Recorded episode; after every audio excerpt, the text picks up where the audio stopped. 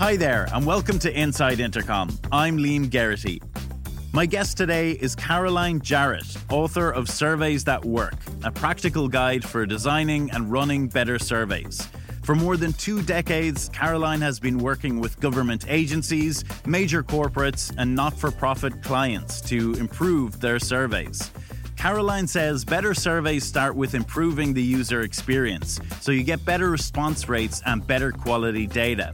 So, on today's episode, Caroline takes us through the whole gamut from writing good questions that users can understand and answer, building and designing the questionnaire, testing the survey, and of course, how to turn the raw data into valuable insight. There are great insights into surveys in this episode. So let's head over to studio to meet Caroline Jarrett.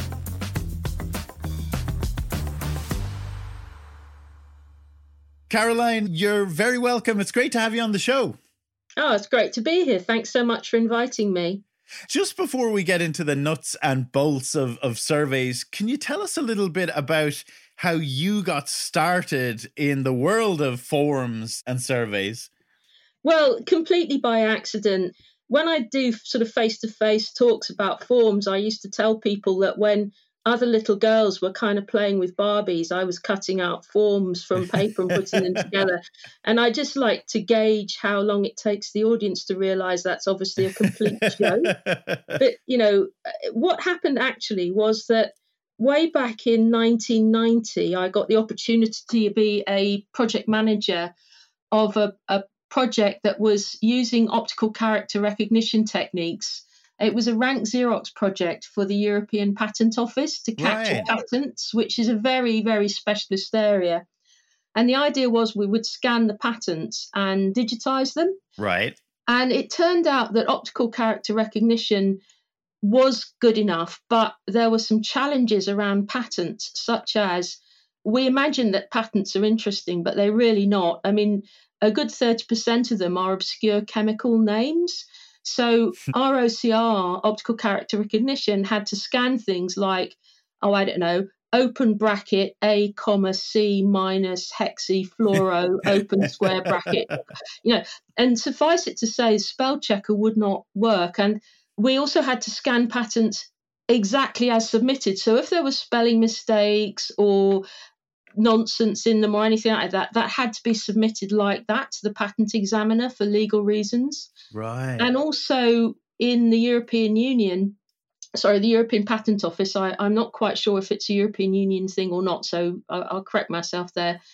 The patents could be submitted in English, French, or German, and they always had an abstract in each of the three languages. So you were guaranteed to have English, French, and German in every submission. Uh, the majority of them were in English, but they could be submitted in French or German. So you have all the, you know, the other things around um, French and German. German has longer words than English. Uh, both languages have a lot more accents than English. Right. So I accidentally ended up learning quite a bit about the practicalities of implementing optical character recognition in a fairly complex environment. And then I got a job with a big computer systems integrator in the UK um, at the time, they were called Bull Information Systems, and they're they're now called Steria, I think. But they were delivering all of the in-office personal computers to what was then called the Inland Revenue, huh. and the Revenue had struck a deal with Bull to try using optical character recognition to process some tax forms. And I got involved in project managing the delivery of these optical character recognition systems. A long story short, they didn't work at all. And uh, and i thought oh okay. So i got permission from the revenue to go and observe the systems in use. And uh, it turned out for example one of the systems was in use for processing forms that were broadly speaking filled in by retired people with very low incomes. And it, it, uh, optical character recognition then and to this day cannot deal with a form where someone has written C letter attached. Yeah. Ah. Okay. And there were so many inventive ways in which people could mess up the form. So, for example, it had one line for your interest from your bank or building society account. So if people had two accounts, they would write two lines of tiny little numbers, one above the other in the one box, which is a perfectly reasonable thing to do. It just was my OCR machine had no chance of dealing with that. Ah. And that was in 1992, thereabouts. And I, I started working on that at the beginning of 1992. And we're just coming up to the 30 years. I just got really, really interested in how do we design forms so that people can fill them in correctly and I've just not lost interest in that ever since. I've continued to be absolutely fascinated by that challenge. And here we are, still really interested in it. Still Fantastic. really, really interested in it. That's yeah. brilliant. I, I I love I especially love talking, you know, when people are so passionate about, you know, the, the thing they work at. So I, I suppose like how do you define a survey? Well, I guess I didn't quite answer the bit of the question was how did I get interested in surveys given yes. I'm really interested in forms because I'm the form specialist. I'm a pragmatist about surveys. I would not could not describe myself as a survey methodologist. To be honest, I couldn't even describe myself as being all that enthusiastic about surveys. but what happened was that I obsessively tried to find all the academic literature and books written on forms and to this day, I have one small bookshelf in my office, which is pretty much everything I could find. And so there wasn't much out there. So I started looking for other areas where people might have written about forms. And surveys just really came to mind because one of the really interesting challenges for me, or thing I'm particularly fascinated in, is how do people answer questions and how do people think through the process of answering questions mm. so that to help us to say, well, how do we write and pose the questions in ways that gets accurate answers. And that's also a problem that's really, really important to the survey methodologists. And so I found buckets of really interesting and useful literature in the world of surveys that helped me in my work on forms. And one thing led to another. I started answering questions on mailing lists about surveys because I sort of accidentally learned about them. And then my mentor, Ginny Redish, told me that I had to write a book on surveys. And then here we are. I did it. Yeah. Fab. So I suppose you know for for people listening, like, could you take us through the process of creating a survey? Now I know it's a. I've been reading through your kind of presentations and everything. I know it's a. It, you know, it really should take a couple of days, but consider we've about you know 15 minutes or 20 minutes. What are kind of you know the the overview of kind of creating a survey? Well, one of the things that I always sort of start with is, is most people, or often start with, most people come to me and say, Can you have a look at my survey and give me a questionnaire? Now, obviously, these two words are used very interchangeably. I mean, one of my favorite books on survey design is actually a book that's got the word questionnaire in the title. That would be A.P. Oppenheim's book. And one of my favorite books on questionnaire design by Mick Couper, who's really, I can't recommend his work too highly to anyone who wants to get interested in the literature. Mick Couper's book is called Web Survey Design, but it's actually about questionnaires. Now, let me clarify.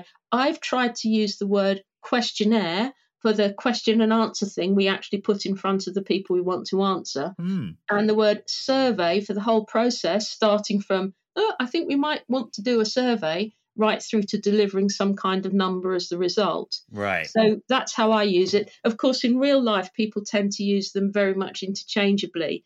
So, in terms of how do you design a questionnaire, well, really, ideally, you need to put that into the context of what you want to achieve with the survey overall.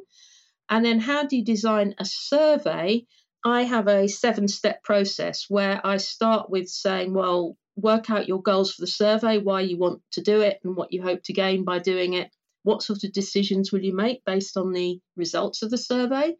And then working through thinking about who you want to answer and how do you find a sample of them. Because generally, with most surveys, we're much better off using as small a sample as possible. And then thinking about, well, the questions you want to ask, which obviously relate to the goals, but also relate to the people who you want to answer because you want questions that people can actually answer and make sense to them. Then building that stuff into a questionnaire. Of course, these days we have many sorts of different tools to help us do that, but the hard bit is the thought process that goes mm. into it. Getting it out, which I borrowed the world field work from the world of market research. They talk about putting a questionnaire into field, and I couldn't think of a better term to call it than field work, which is getting them, your questionnaires out to people and getting them back. And then at that point, you have some responses, which are hopefully people will have answered. So you have to clean the responses, think about them, analyze them in various ways. And then my final step I've called reports because just having responses isn't good enough. You've actually got to do something with them that gets those responses to the decision makers, which might be yourself. I mean, you know, you can do a little tiny poll. I mean, for example, once I was interested in, well, should I write this article or this article for my next column? And I just popped a question. I thought, well, people on Twitter who follow me are mm. predominantly my audience for what I write. So I thought, well, I'll make a little Twitter poll. I offered them two options. It wasn't in any way something statistical. I just needed to make a quick decision, put it up. People clicked on the poll. One topic was more popular than the other. That was good enough for me. I just wrote wrote the thing. So I mean, that probably took me, you know, ten minutes to think it through and and 24 hours to wait for the results of the poll. And it was better than kind of hammering my head about which one to write. So that, that's yeah. the sort of tiniest end of the whole thing. And at the most elaborate end, we have things like the many countries have 10 yearly censuses, and the preparation, planning, and testing for the next census starts before the existing census is finished. So it takes 10 to 15 years to do a census. Wow. So that's the other end of it. Yeah. And so I suppose eh, like if you have kind of once you come up with the the questions that you you know need answers to how do you go about targeting like the correct people and and how important is it catching them you know in the moment? I'm really glad you mentioned catching them in the moment because i sort of really characterize three different strategies for finding people you want to answer and catching them in the moment is i think one of the most effective so a lot of us see these pop-up surveys on websites and so you can catch people in the moment that they arrive at the website and you have an opportunity to ask them perhaps one, maybe two interesting questions. Now, just as an aside, the number of websites that waste that opportunity by asking the question, Are you willing to answer a survey? absolutely astounds me because we know that we already know that everyone's going to click no. Yes. And all we've done is learn what we already learn. I mean, if you're going to do that sort of catch in the moment survey, my pro tip is ask them something interesting. You know, for example, why did you come to this website today is something that they can answer straight away without having to, you know, distract themselves too much from what they're trying to do. So catching them in the moment is a great strategy. Mean, another example I really love of that is I've seen people queuing at kiosks at the end of museum exhibits to give their feedback on the exhibit unbelievably. It's so unusual to see people actually queuing up to answer wow. a survey. And not just once, you know, quite regularly I've seen that if it's really interesting exhibit and a well designed survey at the end. So that's one of the strategies. Yeah, because I, I think you know the the amount of times I've maybe got you know an email a couple of days after the fact you know where I, i'm not really sure how i've you know felt about something or or you know or i'm not kind of in the mood or the zone to kind of be answering questions whereas i might have been you know if i had have been offered the survey straight away absolutely and and what you've got there when you're asked after the fact that's my the most typical way people try and find people which is that they have some kind of list in this case the organization or business that you interacted with has you on their system as a customer or someone who's contacted them or something. They have a list of those people and they're using that list to generate a sample. And again, pro tip don't ask everybody. You know, we're all bombarded with this stuff all of the time. If you're going to use a list, try and be selective and try and make it clear why that person's exact feedback this week is more important. So, could you remember the title perhaps of, of any recent email that you've had of that nature? Oh God! Now you're asking someone with a terrible memory for these kinds of things. It, it, just shows how unmemorable they are, right? Right. Like yeah. We see them all the time, you know. So it's like another one comes in. Tell us about your recent transaction or something. It's like mm. yawn. I've got dozens of those things. Now let's try something that says. Thank you so much for buying from us. Please, can you answer our question of the week? Right? Yeah. We're only asking 10 people. And think, oh, I'm one of 10. Oh, I will answer. It's only a question of the week. Excellent. You know, yeah, it would stand out. It would be a little bit different. It would be a short thing. You know, it's a question of the week. It's not like your lifetime history of something or other. And so these days with we've got so many techniques for sending out little tiny surveys which could be much more engaging and short and respectful of people's times to much smaller samples. And we could get much better response rates and data quality rather than this constant bombardment of, oh no, they're just like everyone else. They're sending me another thing.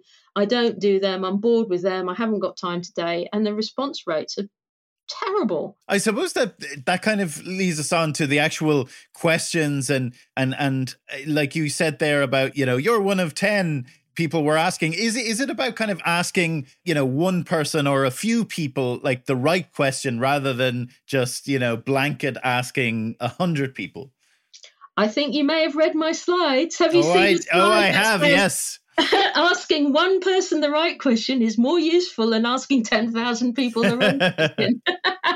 oh, dear. So obviously your memory is not as bad as your clothing. That's when it's struck a chord.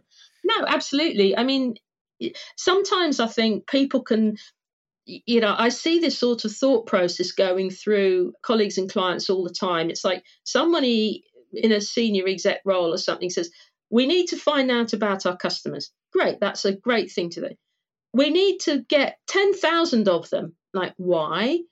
And that's it. You know, there's no further thought process involved in it. And it's like, yeah, it's lovely that we're going to do research. If we knew what you sort of decisions you wanted to make based mm. on that, we could craft the thing a lot better. And one of the things I've really learned from the survey methodologists is that they try and do the smallest sample they can, consistent with actually being able to get good quality results. Why do you do the smallest sample? Because it's less work, it's less intrusive on the people who want to answer, it gives you the opportunity to do another one if the first one goes wrong. Yeah. Yeah. Uh, which can happen to the best of us. There can be some sort of technical thing or something completely unexpected happens, which blows the whole thing out of the water. I'm going to give you an example which is which is quite painful. But for example, survey methodologists in Russia now are finding that people just slam the door in their faces. You know, I'm not answering your questions. I might be thrown into jail right. because the Russian state is is locked down because of the war that they've inflicted yeah. on Ukraine. So you know, boom, that that would ruin your field work, wouldn't it? So having a small sample gives you opportunity to do another one another day, and it also gives you opportunity to learn from the first one. So with the exception of the censuses, which obviously cover everybody, generally they try and keep the samples as small and tight as they possibly can that was about the numbers but then you know the point you made absolutely is so accurate getting the right question in front of the right people and asking questions using familiar words in familiar ways asking them in the language the style of speaking and phrasing that the people who want to answer are going to use rather than your corporate jargon. All of those things really, really help to get good quality results. Yeah, I think that's so important the the being personal kind of element to it. Mm-hmm. The other thing that kind of caught my eye was, you know, reading about what you wrote on fieldwork and particularly you had an example of invitations and how invitations are so important. And one of the examples you had was kind of you know a screenshot of an email that was very leading. It was basically encouraging you to leave a review and it had like you know five stars golden stars you know proudly displayed at the top. And i get i recognize these emails i get these emails and i always ponder you know, uh, they're so transparent in what they're trying to do that it kind of puts me off, you know, leaving a review. Exactly. And, you know, this kind of manip using a, a survey to manipulate customers is is clearly something that I cannot possibly recommend. And then the other one is using feedback to reward or punish your staff. So you get these unedifying stories of customer service reps saying, please can you give me a 10 on the net promoter score? Otherwise i'll be punished. And that right. doesn't do any good to your organization whatsoever. It's undermined the entire method. All you're doing is is measuring your ability of your staff to guilt trip that your customers. Is that something you really want to measure? I think not. You know it, trying to get some of these routine bad behaviors eliminated would be a, a great thing if we could say to people, no, don't just routinely ask and ask and ask in ways that get gamed or manipulated. Unhelpful thing to do.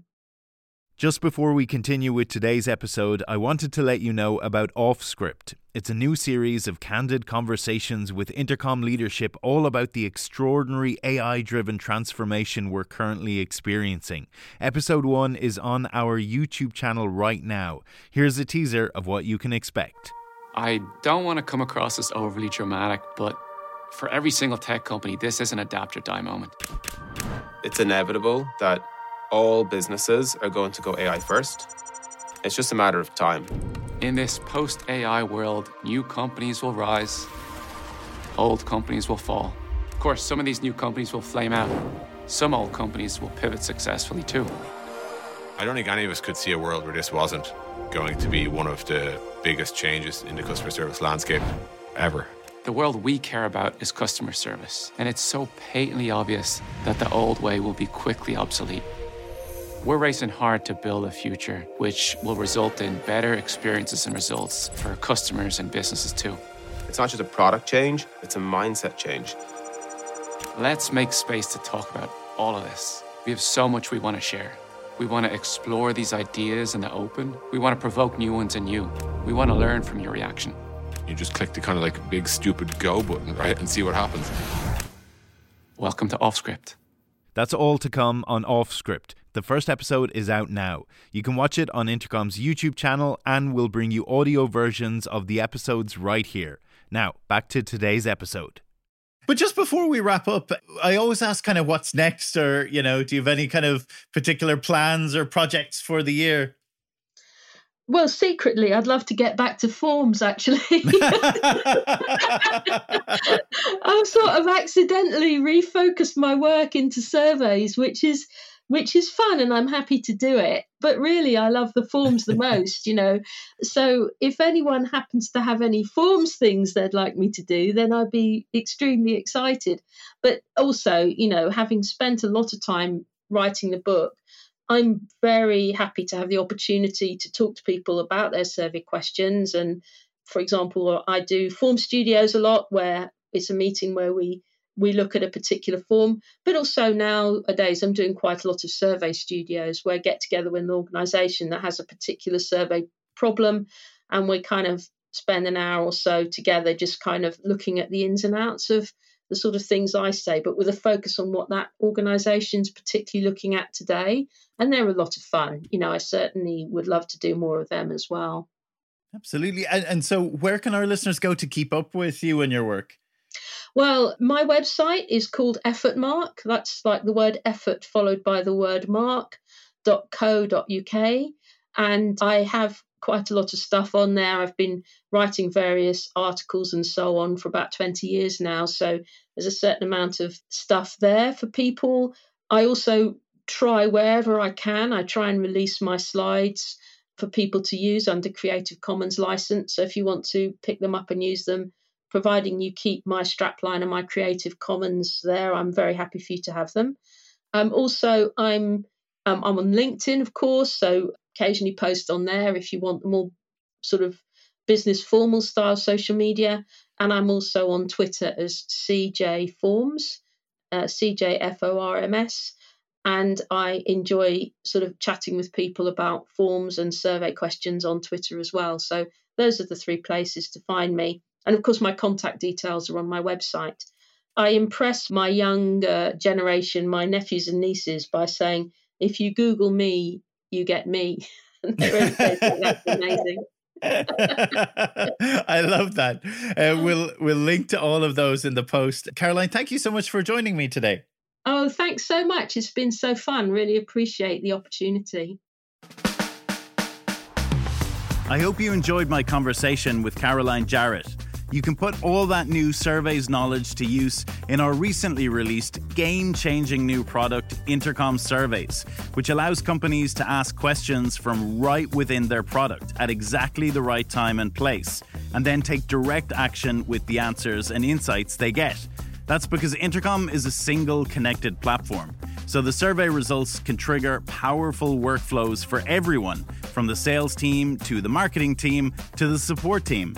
To find out more, just check out intercom.com forward slash surveys. Okay, that's it for today. I'll be back next week. Thanks for listening. This is Inside Intercom